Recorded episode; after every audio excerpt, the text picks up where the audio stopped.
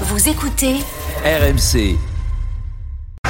L'Alsacien Paul-Henri Mathieu est le nouveau sélectionneur de l'équipe de France masculine de tennis. Le très beau match qui opposait Raphaël Nadal à Paul-Henri Mathieu. Le Français s'est battu jusqu'à la dernière balle. 5 heures de jeu acharné, 4-7 et au bout, la déception et les larmes.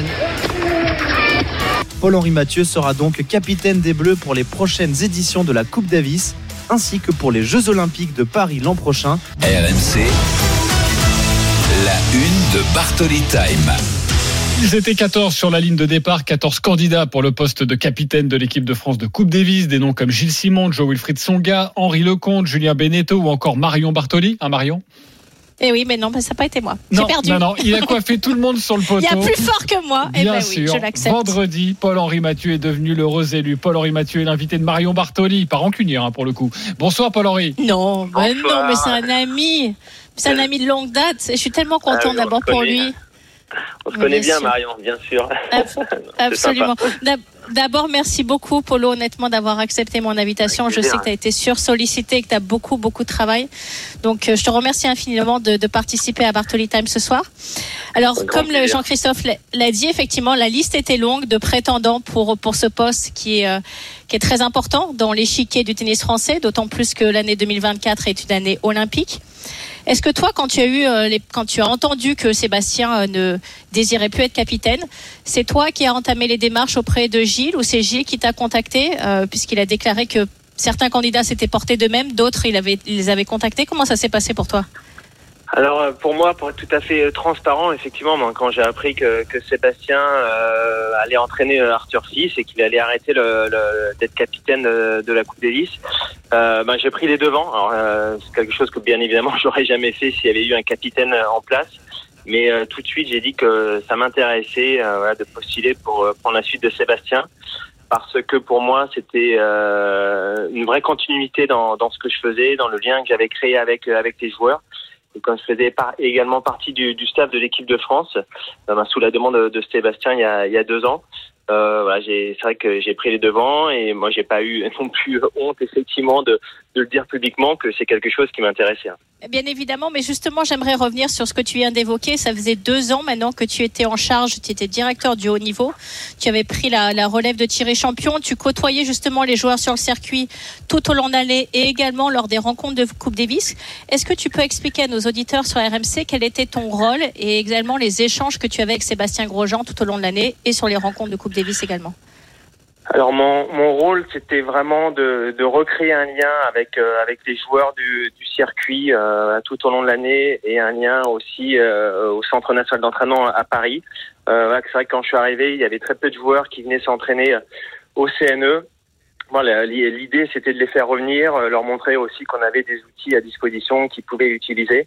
Euh, et juste après mon arrivée, donc quelques mois après, il y a Sébastien qui m'a demandé effectivement de, de rejoindre le, le staff de, de l'équipe de France en tant euh, qu'entraîneur. Donc ça a renforcé encore le, le lien que, que j'ai pu euh, créer avec les joueurs, surtout euh, bah, qui faisaient partie de, de l'équipe. Je suivais quand même un panel de joueurs assez important hein, parce qu'au tout départ, quand je suis arrivé à la fédération, le but c'était de suivre euh, ben, le- les joueurs qui étaient dans les 230 meilleurs joueurs du monde euh, à partir des qualifications du, de- du Grand Chelem jusque dans le tableau final. Voilà, après, ça Oui. s'est un petit peu orienté un petit peu, un petit peu plus sur les, les joueurs du tableau final. Euh, voilà, j'étais en relation quasiment euh, permanente, constante avec Sébastien, parce que moi j'allais vraiment très régulièrement sur sur les tournois. Donc euh, chaque fois, effectivement, je lui euh, faisais part un peu euh, comment les uns et les autres euh, se sentaient. Je discutais régulièrement avec avec les joueurs, avec leur entraîneur. Euh, voilà, donc j'avais euh, vraiment créé euh, créé ce lien-là euh, qui qui m'a énormément et qui m'a énormément plu. Euh, comme moi, quand j'ai arrêté en 2017, je pensais pas forcément me relancer dans euh, dans le tennis de, de cette manière-là. J'ai eu besoin de, de quelques années pour couper. J'ai hésité il y a deux ans et demi pour rejoindre la fédération et euh, pour pouvoir, enfin, de me relancer de, de, cette manière-là. Euh, bah, ça m'a beaucoup plu. J'ai eu l'envie de, transmettre et euh, j'ai eu envie de, plus à chaque fois. Et c'est pour ça que je suis fier et honoré aujourd'hui d'être euh, d'être ce capitaine de l'équipe de France. Paul-Henri Mathieu est notre invité sur RMC dans Bartoli Time, le nouveau, vous l'avez bien compris, capitaine de l'équipe de France de Coupe Davis. Euh, Paul-Henri, qu'est-ce qui a fait la, la différence, euh, selon toi, par rapport aux autres candidats, notamment Marion hein Oui, c'est lourd, je sais, Oui, Marion. surtout. c'est c'est difficile. Ben, ben, c'est- pour moi, c'est très difficile de répondre parce que c'est, euh, serait pas à moi de, de répondre. Après, comme je l'ai dit, effectivement, euh, voilà, moi ça fait deux ans euh, que, que, je suis vraiment à plein temps euh, sur le circuit, en lien avec les joueurs. Je pense que le timing aussi est très serré parce qu'on parle de Coupe Davis, mais euh, ouais, il faut le mentionner. Il y a les Jeux Olympiques quand même qui sont qui sont dans quelques mois. Euh, voilà, je pense qu'il y a une continuité aussi qui est importante à avoir, certainement avec avec quelques quelques changements à, à, mettre en place, mais on est vraiment pris pris aussi par le temps. Euh, voilà. Après, si vous voulez savoir exactement euh, qu'est-ce qui a fait, euh, qu'est-ce qui a fait pencher la balance, je ne sais pas si je suis la bonne personne. Non, mais ton principe, ton principal point positif, en tout cas, selon toi, ce qui a retenu surtout l'attention, peut-être. Non, après, je pense que le, voilà, c'est vrai que j'ai un lien déjà euh, permanent avec avec les joueurs, avec leur staff. Je les connais très très bien. Je connais différentes générations, mais bien évidemment les plus âgés, parce qu'avec certains, j'ai joué avec eux. La génération du milieu aussi. Euh, je connais les plus jeunes. Voilà, j'ai eu euh, des discussions très poussées avec eux euh, depuis depuis deux ans. Parfois pas très agréables, mais c'était aussi mon rôle de, de transmission, de leur dire aussi quand, quand ça allait un peu moins bien. Euh, voilà, donc effectivement, j'ai cette connexion avec différentes générations qui m'ont euh, peut-être aidé. Alors moi, je, justement, je pense les connaître tes qualités et c'est pas facile de parler de soi-même, donc je vais, je vais un petit peu t'aider. Ouais, D'ailleurs, je l'ai déclaré. Merci Marion. non, mais je l'ai dit ce matin dans les grandes gueules du sport et tu sais très bien que je suis extrêmement honnête et que je dis toujours ce que je pense. Alors parfois, ça, ça va un petit peu contre moi, mais au moins ça le mérite d'être honnête et très clair. Pour moi, tu as le, la, une des qualités essentielles, c'est que tu es quelqu'un de très humble et pas dans le mauvais sens du terme. Et je pense que cette humilité est totalement nécessaire pour justement créer ce lien entre toutes ces générations et être fédérateur au sein d'un groupe. Et ça, c'est des qualités qui sont, qui sont absolument essentielles à un bon capitaine. Et justement, tu en as parlé de ce timing extrêmement serré. Il y a une rencontre qui va arriver dès le mois de février. On va connaître tout bientôt le, le, notre adversaire quelle va être ta feuille de route à partir de maintenant jusqu'à cette première rencontre de mois de février et ensuite tu en as parlé jusqu'aux Jeux Olympiques? Ma feuille de route, là, c'est vrai que ma nomination, elle est très récente. Il y a plein d'idées qui se mélangent un petit peu dans ma tête. J'ai besoin de, tout mettre un petit peu en place. Pour l'instant, c'est vraiment continuer de, faire ce que je faisais, euh, d'être en lien avec, avec les joueurs, avec leur staff. Là, dans, dans 10 jours, je vais aller voir le, le Masters, la Next Gen, pour voir les deux jeunes jouer. Ensuite, ben, je vais essayer d'aller voir un petit peu tous les joueurs sur leur sur leur site d'entraînement, ensuite à l'Australian Open, mais euh, ouais, essayer de, aussi de, de, de, réfléchir à quelque chose qu'on pourrait mettre en place sur le double. Ben, on sait que le double, c'est chaque fois un point qui est crucial lors des rencontres de Coupe Davis. Euh, oui. Aussi essayer d'inciter.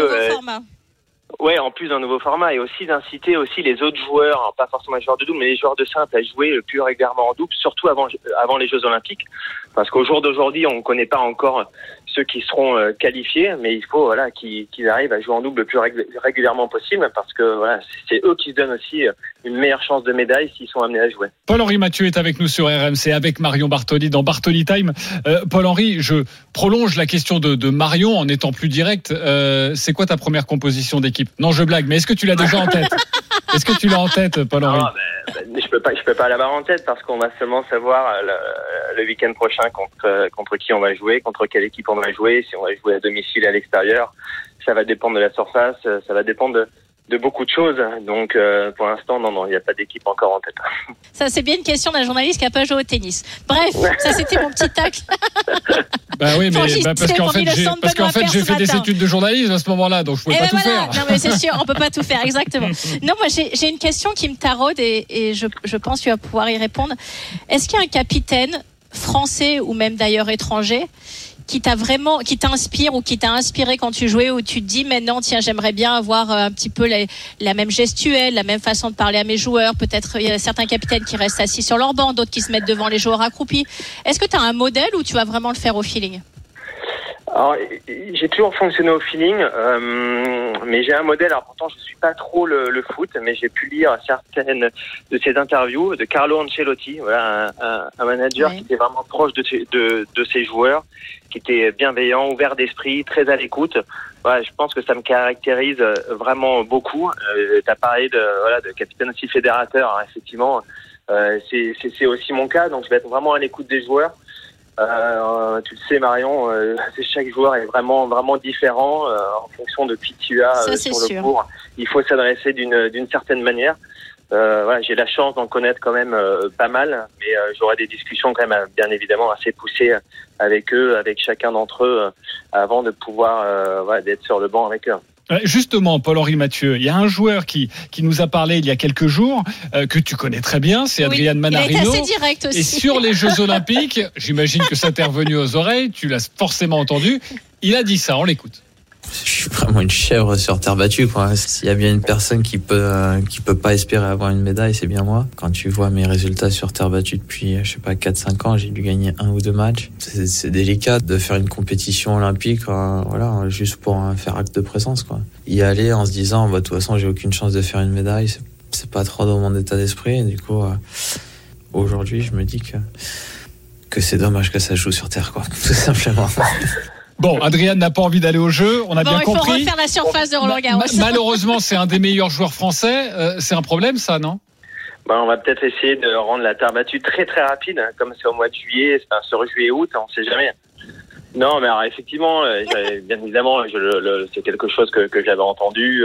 Euh, au moins, il a, il a, il a l'honnêteté de le dire ouvertement. Euh, Exactement. voilà, il, il a des, des, des convictions qui sont très très fortes. Alors, euh, il aurait bien évidemment une discussion avec Adrian. Après, ce qu'il faut savoir, c'est que euh, la sélection, en fait, elle se fait sur inscription. Après, euh, c'est des joueurs qui s'inscrivent, euh, qui s'inscrivent. Euh, S'ils décident de pas jouer, de parce qu'ils estiment qu'ils ont aucune chance de médaille, comme le dit Adrian, et qu'il est qu'il a envie de laisser sa place à un jeune. Euh, alors moi, il a l'honnêteté de le dire. hein. Et effectivement, euh, moi, je suis pas de, de son avis parce que je pense qu'il a euh, toutes les armes pour bien jouer sur un format court, sur terre battue. Euh, voilà. Ensuite, euh, bon, euh, bien évidemment, j'aurai une discussion avec avec avec Adrian, mais il faut jamais faire jouer quand même des joueurs sous contrainte. Il faut qu'ils soient contents et que ça leur fasse plaisir d'être sur le terrain. Bon, j'ai la chance d'avoir à mes côtés Marion Bartoli, Paul-Henri Mathieu, deux des Oui. candidats qui briguaient le poste. Euh, j'ai envie de savoir, et j'imagine que les auditeurs aussi, euh, comment ça s'est euh, passé, comment vous avez appris la, la nouvelle du, du président de la Fédération française de tennis, Gilles Moreton, Euh, Marion qui n'a pas été euh, sélectionné, Paul-Henri qui a été euh, choisi. Marion, bah, commence, euh, comment ça s'est passé toi? Non, on m'a dit que c'était complètement nul. Non, je rigole. Non, mais effectivement, le président m'a appelé en me disant qu'il avait euh, beaucoup apprécié les qualités que j'avais, les qualités de, bagarreuse, de compétitrice, et qu'il avait énormément apprécié mon échange, et que franchement, ça s'était joué dans les dernières, toutes dernières plages. J'étais dans la très, très, très, très, très shortlist, mais qu'en discussion avec Ivan Lubicic et d'autres entraîneurs euh, du tennis français, une autre personne avait été choisie. Et d'ailleurs, il- euh, Gilles ne m'a pas donné le nom de Polo. Il m'a dit, tu le découvriras quand euh, Ivan l'annoncera publiquement. Donc euh, je ne savais pas quand j'ai raccroché le téléphone c'était Polo qui était nommé. Et comme le nom de Gilles Simon circulait nommément, très honnêtement quand j'ai raccroché je me suis dit tiens mais Gilles va être nommé. Et puis euh, je crois que c'était un quart d'heure ou 20 minutes plus tard j'ai vu les tweets passer. Là j'ai vu euh, j'ai vu Polo en survêtement de l'équipe de France nommé capitaine. Et j'étais extrêmement encore une fois heureuse pour lui. Comment ça s'est passé pour toi, Paul-Henri? Alors c'est Ivan Lubicic qui m'a appris euh, qui m'a appris la nouvelle, euh, voilà, qui m'a annoncé que que j'étais le, nouveau capitaine de l'équipe de France. Donc euh, il y avait euh, beaucoup de fierté, bien évidemment. Il y avait un, peu d'émotion. Euh, ça c'est une- certitude. Voilà, c'est vrai que l'attente a été assez longue parce que ça fait trois semaines maintenant qu'on sait que Sébastien avait quitté le, poste. Ensuite, bah, il y a le président Gilles Moreton qui m'a appelé hein, suite d'Ivan pour me pour me féliciter. Euh, voilà, c'est des voilà, c'est des moments qui sont quand même euh, assez forts. hein. J'étais fier. hein. Bien sûr, mais tu as raison. C'est des moments très forts dans une vie et en tout cas euh, vraiment je te souhaite du fond du cœur bonne chance Polo et on sera à fond derrière toi. Merci, Merci, beaucoup, Merci Paul-Henri. Mathieu, d'avoir été Merci avec pour nous. ce temps. Merci.